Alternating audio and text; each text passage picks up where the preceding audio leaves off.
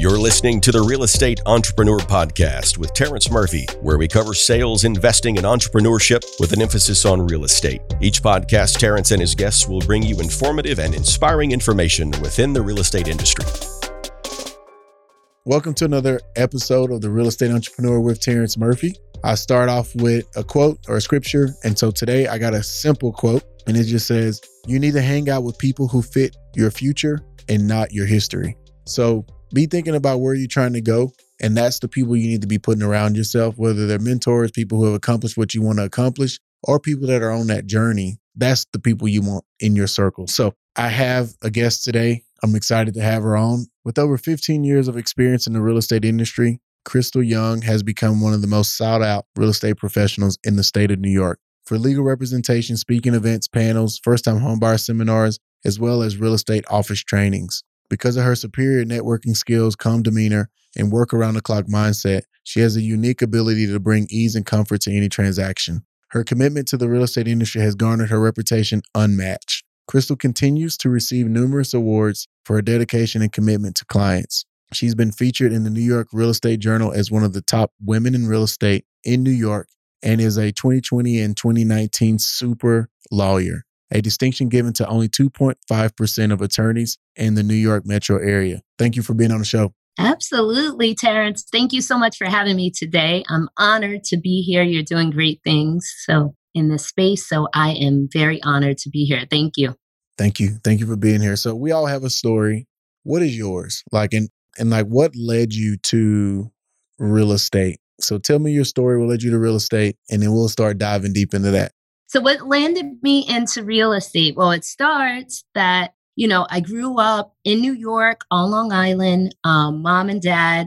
Mom and dad worked hard. Dad worked two jobs. Mom worked 4 p.m. to 12 a.m. So, you know, so both of them were just very hard working individuals, but we still lived paycheck to paycheck. So, mm-hmm. growing up and kind of seeing that you know, I kind of made a decision early on that I would get good grades and, you know, and do what they told me, go to school. At that time, I thought I wanted to be a child psychiatrist, but um, here I am, and I'll get to, to how I landed here in, in a bit. But yeah, um, I watched my parents really, you know, work hard and, and struggle a bit. But my dad was so intelligent, you know, just kind of watching him growing up. He read the newspaper every single day. He went to, you know, like the little corner store. He would get the newspaper, pick it up. I'd find him reading it every day. Next thing you know, he got our house rezoned for like one of the best school districts on Long Island. So that was phenomenal. At, as a kid, I didn't really understand the impact of that. But now, kind of being in real estate and, and knowing that that's not something easy to do, um, yeah. It's actually kind of amazing in having That's conversations tough. with him. Yeah, as to how he was able to do that. So he got us rezoned into, you know, a really good school district. I went away to school, the University of Maryland, came home, and I landed a job as a bookkeeper's assistant at a law firm. So now this wasn't what I wanted to do. I thought I wanted to be a child psychiatrist, go to medical school, all of that. But, you know, my first job bookkeeper's assistant at a law firm. The law firm over time promoted me to a assistant paralegal. Then I became a paralegal. And then I ultimately became a supervising paralegal at the law firm. So at that point, I was like, okay, well, you know, I've been here now eight years, but I'm so unfulfilled. I, you know, I kind of dread going into the office because this isn't really what I want to do. And then you want to ask why. So I, the type of law firm I worked at was a real estate law firm, but we handled foreclosure proceedings. Mm. So we represented big banks that were foreclosing on people's homes. So my I watched my parents struggle, you know, growing up, and now I'm working in a field where a lot of the people that would call into the office what sounded like my parents, hardworking mm. individuals, working hard, families struggling, and now they're losing their homes. So it wasn't fulfilling at all. I ultimately, you know, decided that this wasn't something I wanted to do. But after eight years working at a law firm, I said, you know what? maybe I'll go to law school. So that's uh, what happened. I continued to work as a paralegal and I went to law school at night. I went all through summer. I just wanted to do it as soon as and as quickly as possible so I can kind of like get out of there. And I ultimately graduated law school and I decided to then work for a sole practitioner. This sole practitioner handled real estate transactions where he represented buyers, sellers, and banks. And that's mm. like kind of like when my whole life changed. At that point, I realized, wow, I'm like helping people. People are buying homes, people are selling homes. This is like a happy time. No more dealing with big banks that, you know, were really just concerned with, you know, foreclose as soon as possible, get, you know, a foreclosure sale on the calendar as soon as possible. Now I'm dealing with uh, educating buyers, sellers, banks, also realtors and loan officers, educating all, you know, these parties as to, you know, the real estate transaction and, you know, just educating them on the legal side of, of their transaction. So, so that's kind of like my long-winded yeah. kind of uh, story as to how I got into real estate.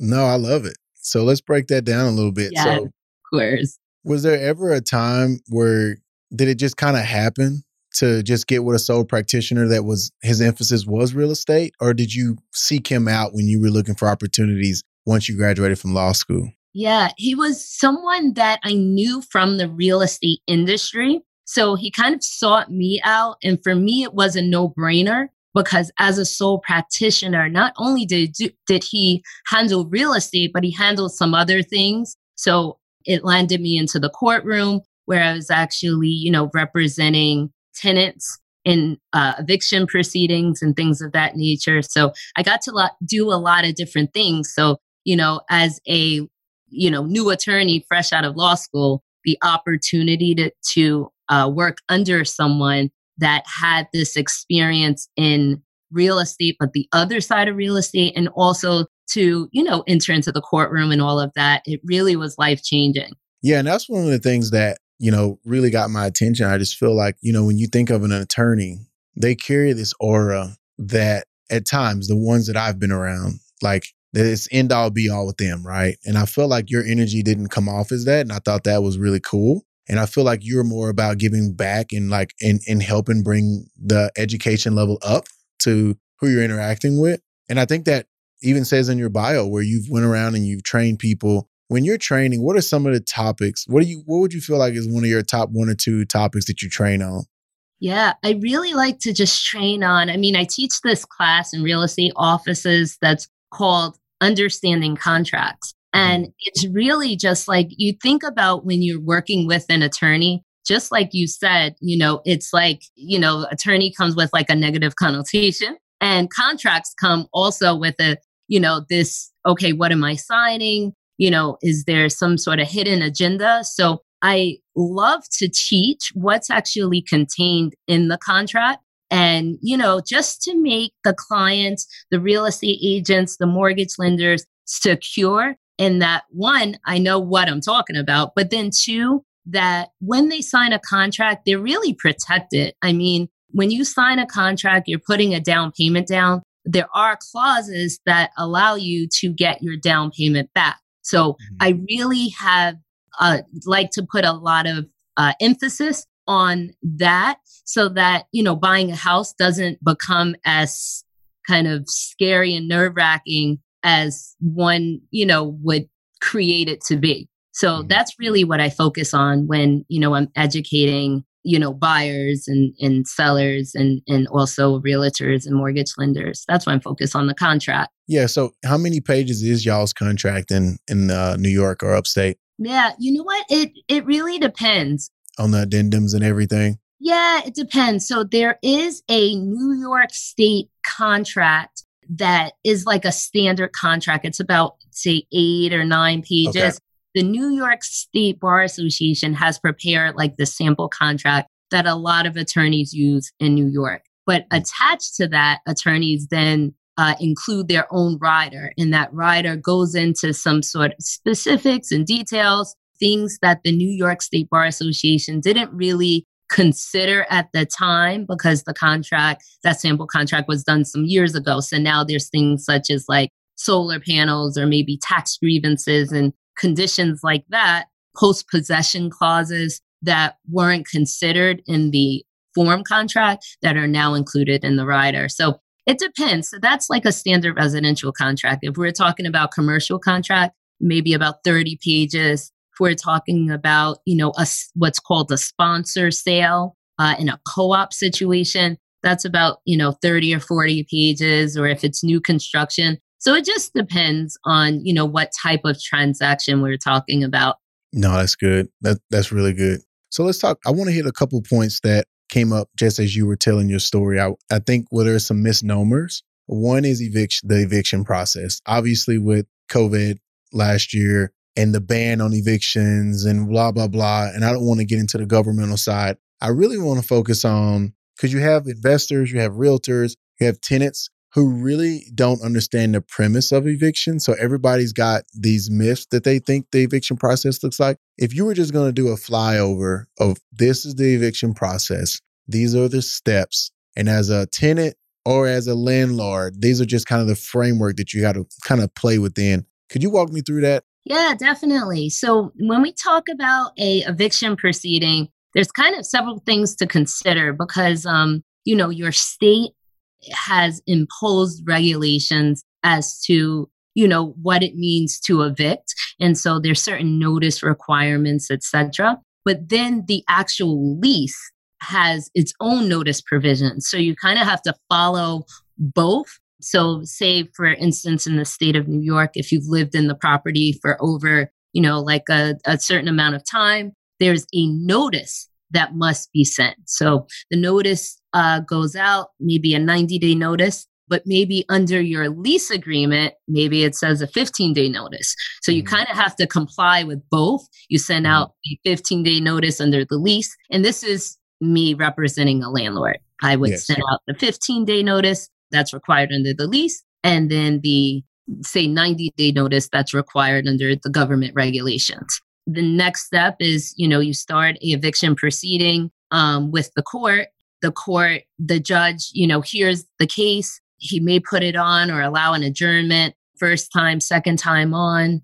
And then it's still a process even after the judge makes a decision. The judge may say okay listen i'll give you 30 days to vacate. 30 mm-hmm. days comes. It's not that you know the landlord can't just you know go to the property and change the locks there's still a call to the sheriff. The sheriff has to come. Sheriff's are always behind a month plus. So then the sheriff shows up, serves his notice, which is like a 72 hour notice. And then, you know, the sheriff has requirements and things and that the the they require the landlord to to hire a moving company to actually move the items and the items have to stay in storage for a certain amount of time and you know so so there are some requirements. Now as it relates to a tenant tenants have you know a lot of protections now for, for covid. If you have been affected by covid there's like an affidavit you can file with the court that you know allows you some extra time.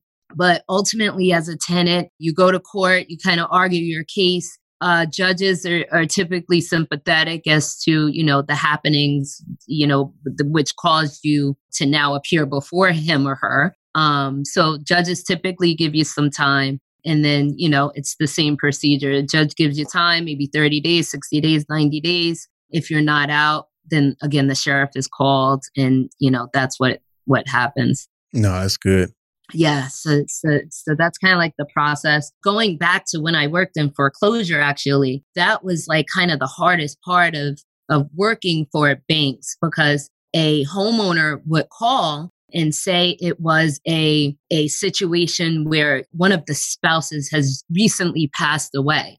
Now, the requirement of the big bank, the mortgage company, would be to send a notice as soon as that notice goes out from the law firm, the surviving spouse will call hysterical. Am I going to be evicted? Am I going to, you know, lose my home or my kids going to be on the street? And that's like heart wrenching for anyone. And especially yeah. me at that Someone time. Very, yeah, exactly. Kind of going through that. So but a foreclosure proceeding that takes months and months, and then the eviction as well. So there is some time for anyone that's kind of like experiencing that to figure it out and, and, and get some things in, into place. And a lot of times the your uh, city or town have options and places to go in, in, in services that will allow you to vacate and, and move and not end up on the street as one would think. That's great wisdom. So let me ask you your typical client, right? So are you just in your area or are you in other states? Who is who is your typical client? Is it a developer? Is it a multifamily investor? Are you more transactional? Let's let's kind of talk about that a little bit. Yeah, definitely. So majority of my clientele are first time home buyers. Okay. Um, yeah. So I represent a lot of first time home buyers in residential transactions. I have a good number of investors that work with me as well, purchasing multifamily homes, but also sellers. A lot of my clients are selling and purchasing kind of simultaneously. So that comes with its own set of challenges and stressors. But yeah, that's my that's my clientele. So the good thing about a first time home buyer is that they kind of come in very you know, just inquisitive. What is the process? And it's all stuff that I love to talk about. So I actually get excited. You know, my first question always is, you know, is it your first home? And then, you know, we take a second, we kind of celebrate that. You know, it's like, okay, let's take a second and understand what's happening here. Like you're about yeah. to buy a house. Like this yeah, is a, big, big deal. deal. Yeah. yeah. So so that's my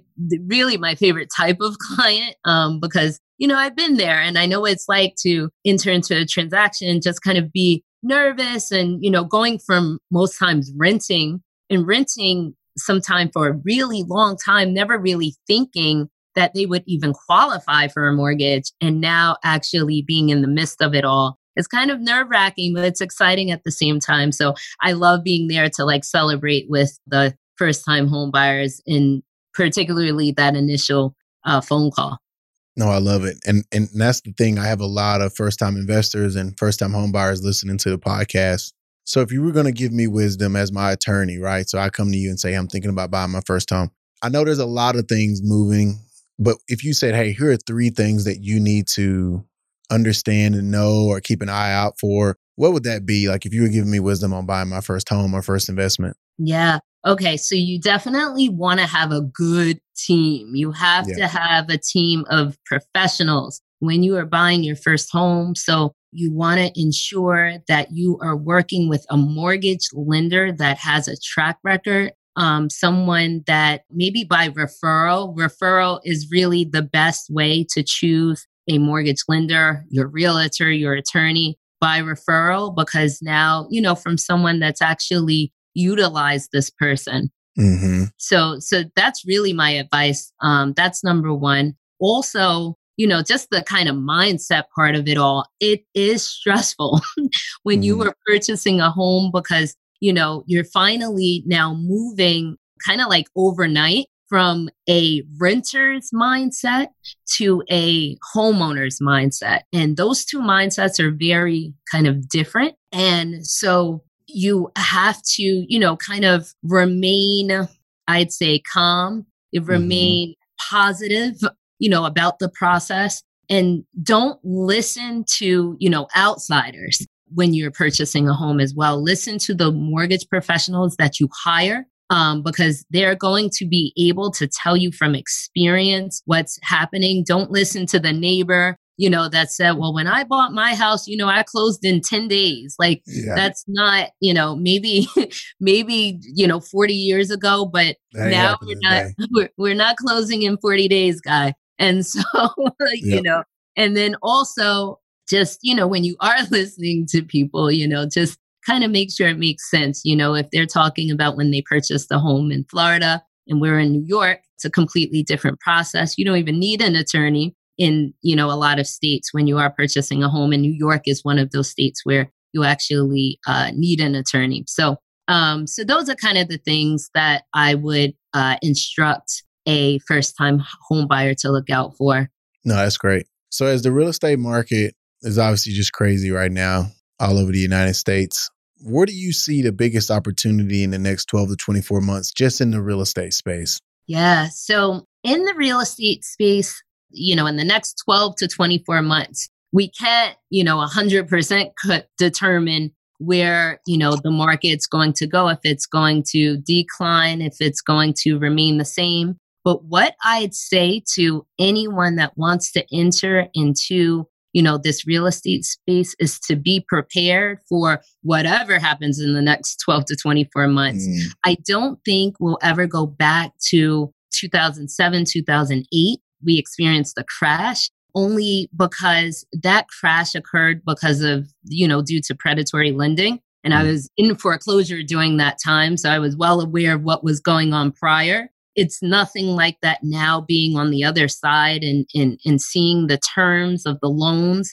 Most of the loans uh, our clients are signing are fixed rate loans. So we don't have to, you know, worry about, you know, in the next five years, that fluctuation of now, you know, that interest rate change yep. up and down. Yeah, yep. that's that's really what caused that 2007 2008 crash. So I don't anticipate that happening, but what I do anticipate is that, and what I see, oh, uh, I have a good number of clients that are purchasing homes for well over asking, like well yeah. over asking, because that's kind of the market we're in. And if you want a home, that's, you know, it's kind of what you have to do. But what I I can, I'm not a fortune teller, I'm not Miss Cleo.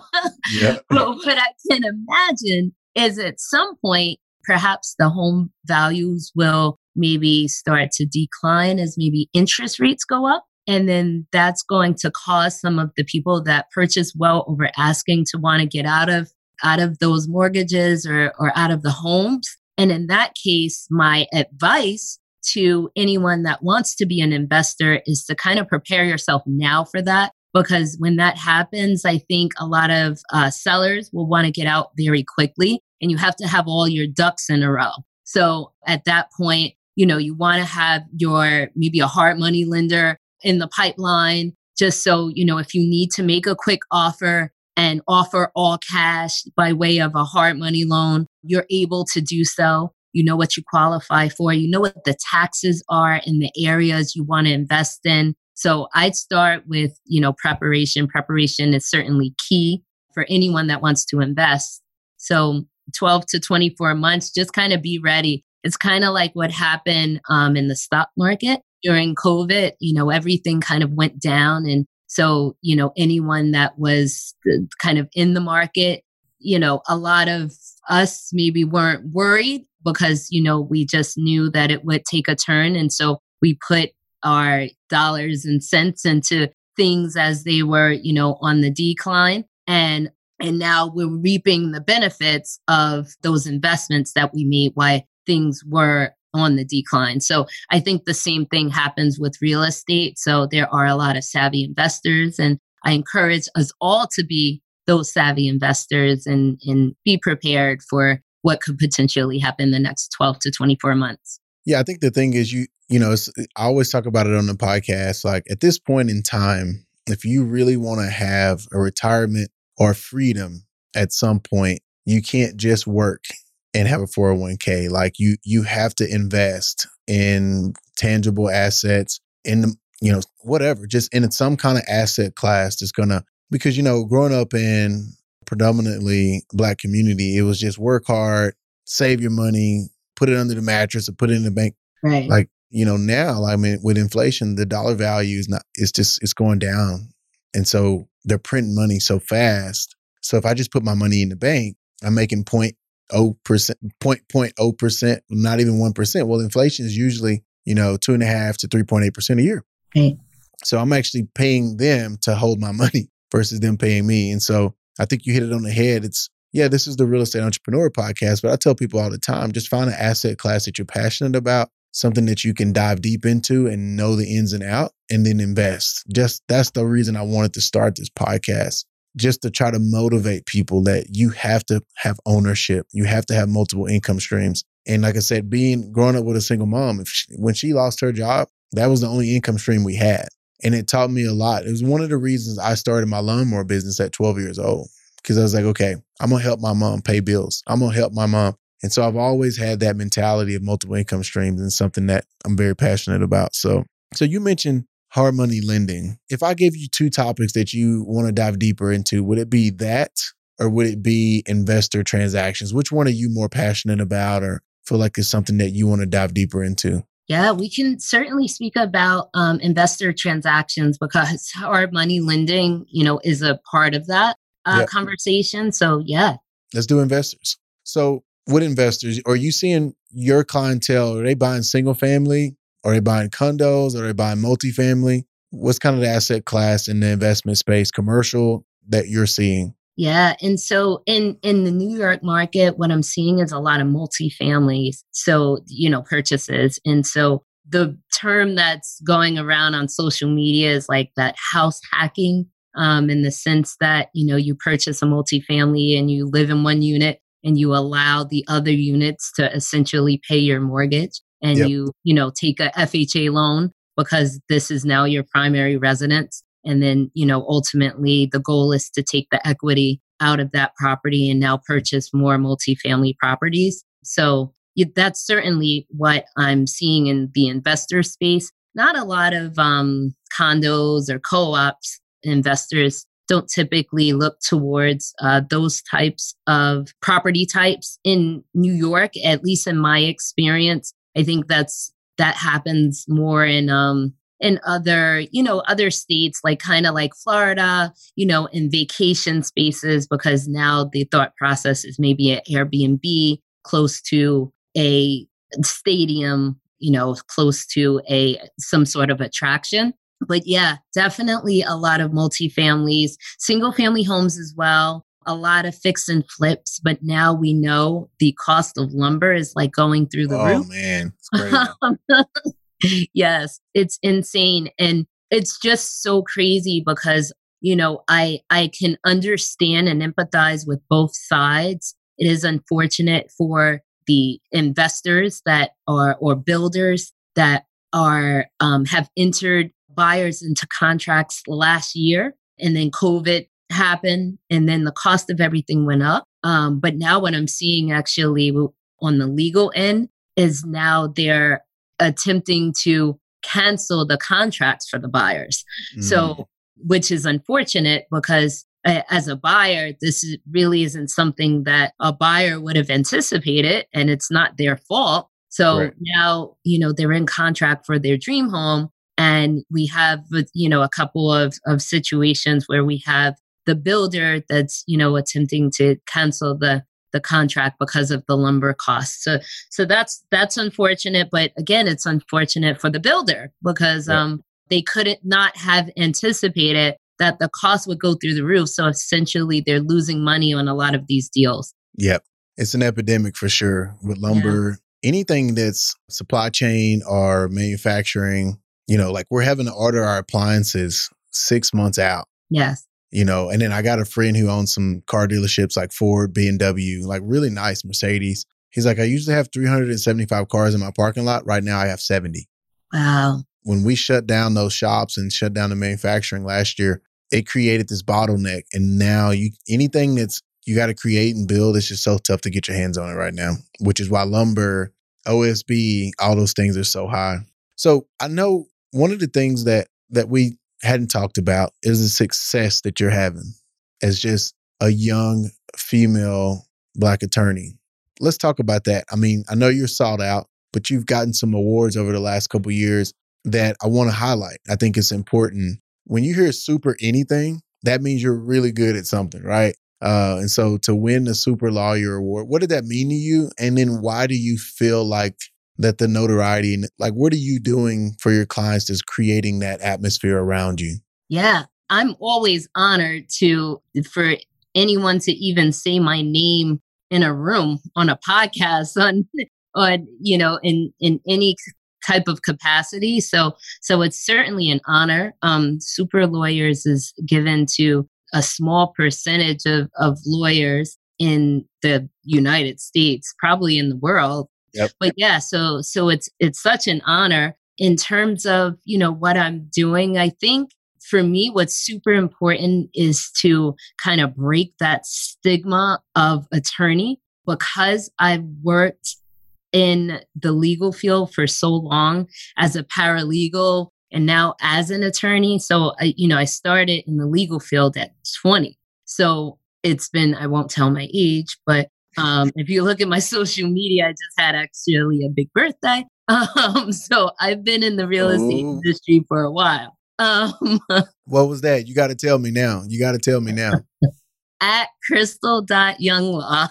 yeah, you like look it up. the last couple of posts. Uh, Yep. yeah, I kind of announce it. But yeah, so so I've been in the real estate industry for a while now, and so I've had the opportunity to work with a ton of attorneys, and there are a good number of attorneys that are really, really good people, and you know there are attorneys that fit that stigma um, that what people think of attorney, and so my role and is to really break that. I am a lot of times my clients call and to be honest, I'm like, hey girl, you know, like and so they're always surprised that, you know, I'm really just a, a real person. I just happen to have this degree and and in some real estate knowledge. But I think that's what is is a reason for some of the success is is just that it's kind of like something that I I'm just really focused on in, in making people feel comfortable. And so so so that's kind of set my set me apart from from other attorneys, I think. I love it. Yeah, super lawyer. And then when you're tabbed as one of the top women in real estate in New York, I mean, that's a big deal. So congrats on that.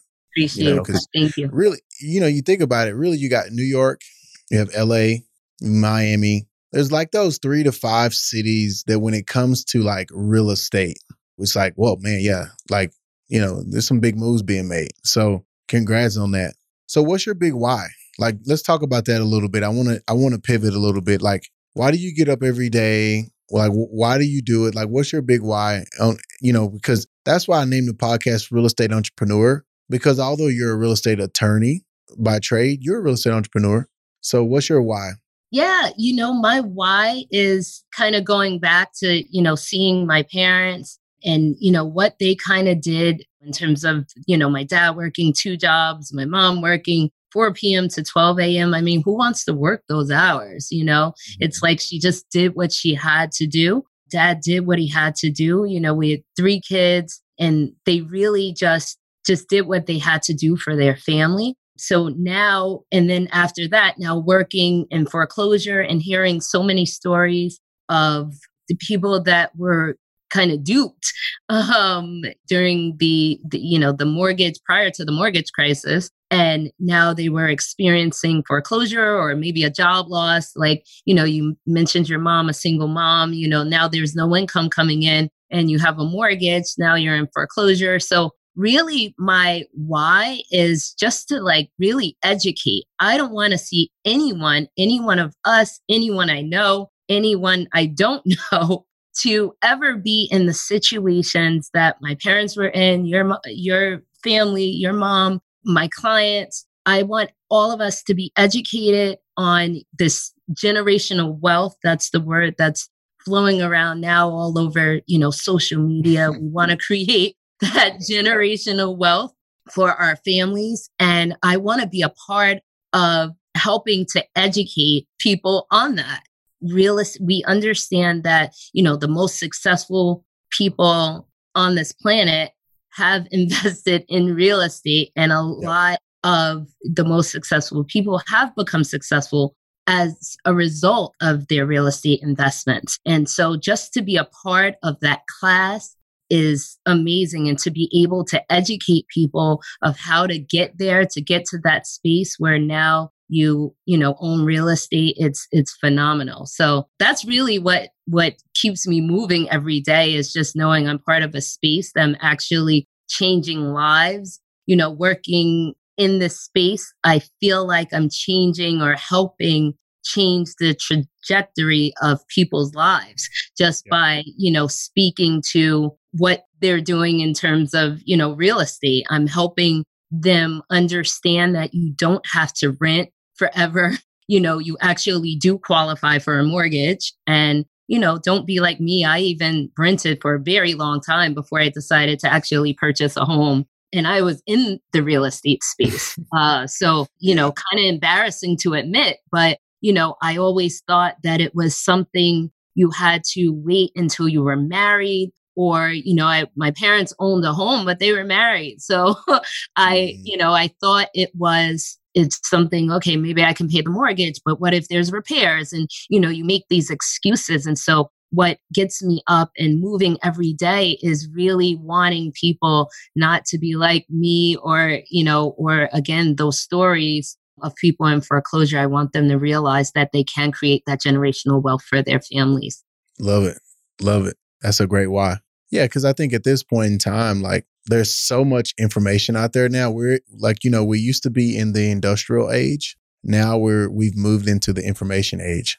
And so that's this podcast the things that you're doing with your platforms like we're just trying to educate so like we don't want to we don't want to look back and people have excuses that there were not people giving back and giving information leaving breadcrumbs leaving nuggets that they could take and chew on because at the end of the day they have to execute on what we're talking about but we're just making it more ready, readily available to them. Yes. So let's talk about this your book. You suggested a book why? And then let's let's dive into your book club. So I suggested a book uh, when when you and I initially spoke, but now I'm on a completely different book. it's my mind switches very quickly when when I get into a good book. So I actually I have it right here. yep, pull it up. What you got?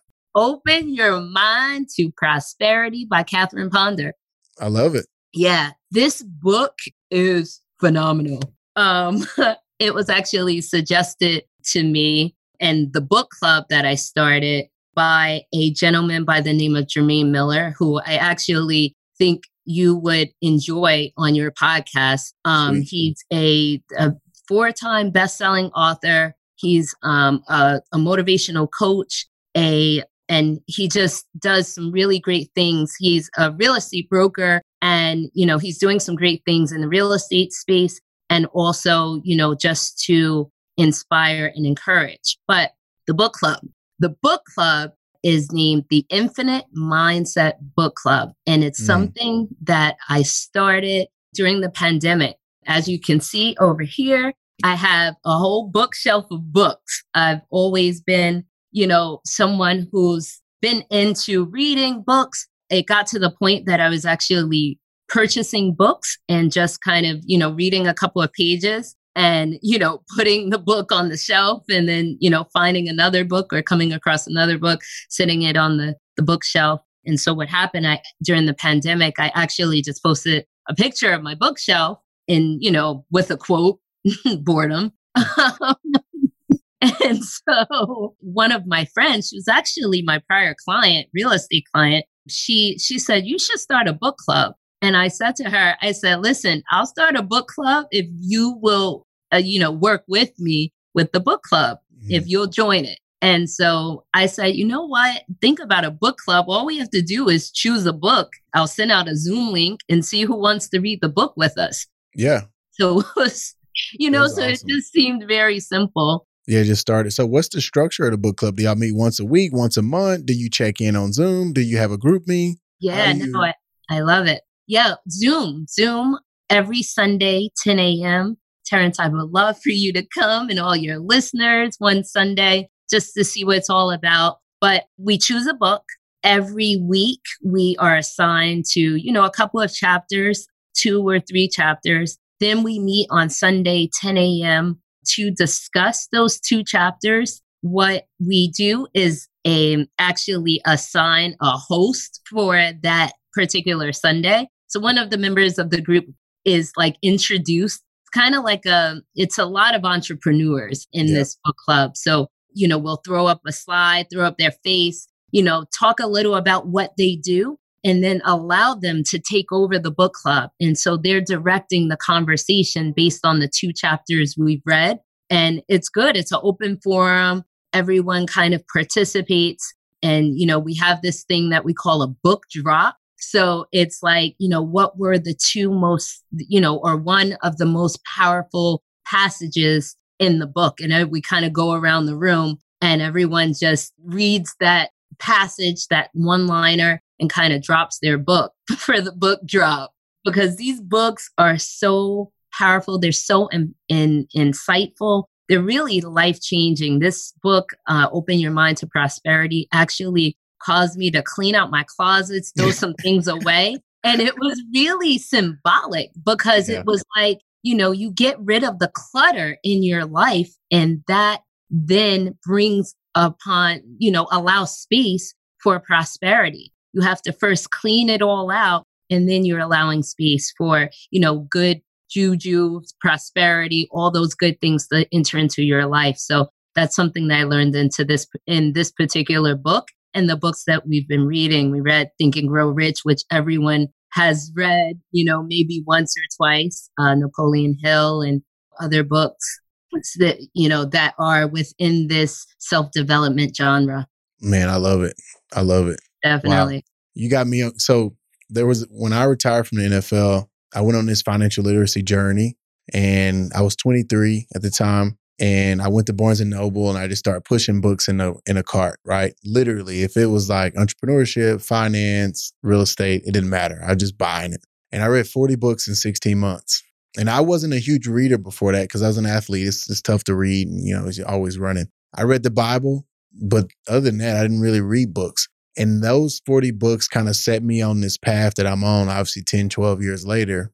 But I'm up to 550 books in my library now. I kind of go in and out where it's like I'll go for like 30 days and read three, four books, and then I'll skip a month. And so this book club, I gotta, I gotta jump on this idea because it reminds me of Bible study, right? Like I've led Bible studies for years, and I had one where it was about 15 men that were all married. And I led it for three years at my office on like I think Tuesday nights at 6:30 from 6:30 to 9 it's just that consistency. Yes. And then the the camaraderie and the accountability. So thank you for the nugget. I got to get my book club going. Yes, get your book club going. And I actually like to mention so, you know, Jermaine Miller, uh, a powerful author, he actually suggested this book, Open Your Mind to Prosperity. But now we've actually branched off the book club and now we do a study group on Sundays at 6 p.m. So we have the 10 a.m. book club and then we have a study group Sundays at 6 p.m. And that book club is actually headed by Jermaine Miller. So he, you know, kind of breaks down each, you know, pretty almost every passage of the book and really gets into the mind, you know, as an author himself of, you know, what the author's intent of, you know, the different passages are. So that's actually something you should check out as well. I would love to. We'll connect. Yeah, give me the give me the link. I'm gonna jump on there. So, final thoughts for the listeners, man. That dang, that hour flew by. What's your final thoughts for our, our listeners on the on the Real Estate Entrepreneur Podcast? Any thoughts? So, first off, I'd like to thank you, of course, for having me on the podcast and for just creating this space. But with regard to a, any entrepreneur, any person that's looking to buy a home, what I would suggest to you is that you have to take action in anything that you do. You know, we can pray, we can meditate, but we have to follow that up with action. So the action can be simple, very small steps. When, if you are looking to say purchase a home or invest with your first home, or you want to just invest in uh, maybe even commercial space, you want to just do your research and see what is what is it even going to take for you to do so. Get a mentor. You have someone like Terrence and his podcast. Um, you know, I would listen to his episodes and see who's spitting those jewels and you know and there's so much information now just like terrence said we are in a informational age where you know you kind of go on youtube you go on spotify and all these podcast outlets and you know all the information is there so listen to the information do your research and then meditate on it write it down and then after you write it down you need to take small steps to work towards your goal. Um, so that's where I would leave off in this podcast is just go for it. I would love to hear those stories, those testimonies of how, you know, you came in, you heard, you know, maybe something I said or Terrence said, and, you know, that pushed you in the right direction because, you know, if, if I hear something like that, that means that my job was done here. So thank you again, Terrence, for having me today. Man, great job. And and like Crystal said, you know, if you're inspired by this podcast, first off, leave a review. Thank you. But secondly, if you make a move and you buy your first investment property and it was something that she said, tag her in it on Instagram. You know, because I think when we're, you know, when you're giving and you can tell she's a giver, it's always good sometimes to know that you're making an impact. And so I just want to challenge everybody listening to this episode take 30 seconds and like her page, follow her, like, send a message just saying, thank you for what you said. I'm going to take action. And uh, we're just going to keep inspiring. We're going to keep giving and we're just going to keep raising humanity as a whole. So thank you so much. Great job. One day we're going to do business together somehow, some way. We're going to be on a stage together leading people. I don't know. I could just see it now. Um, but appreciate you so much. I appreciate you. Thank you so much. Keep at it. Keep doing what you're doing. I'm inspired by you. So thank you. Thank you for tuning into this week's episode of The Real Estate Entrepreneur with Terrence Murphy. Please subscribe on whichever platform you are listening and consider leaving a five star review, as that will help us gain traction and continue to bring you knowledge in the real estate industry. For more content, head over to terrencemurphy.com.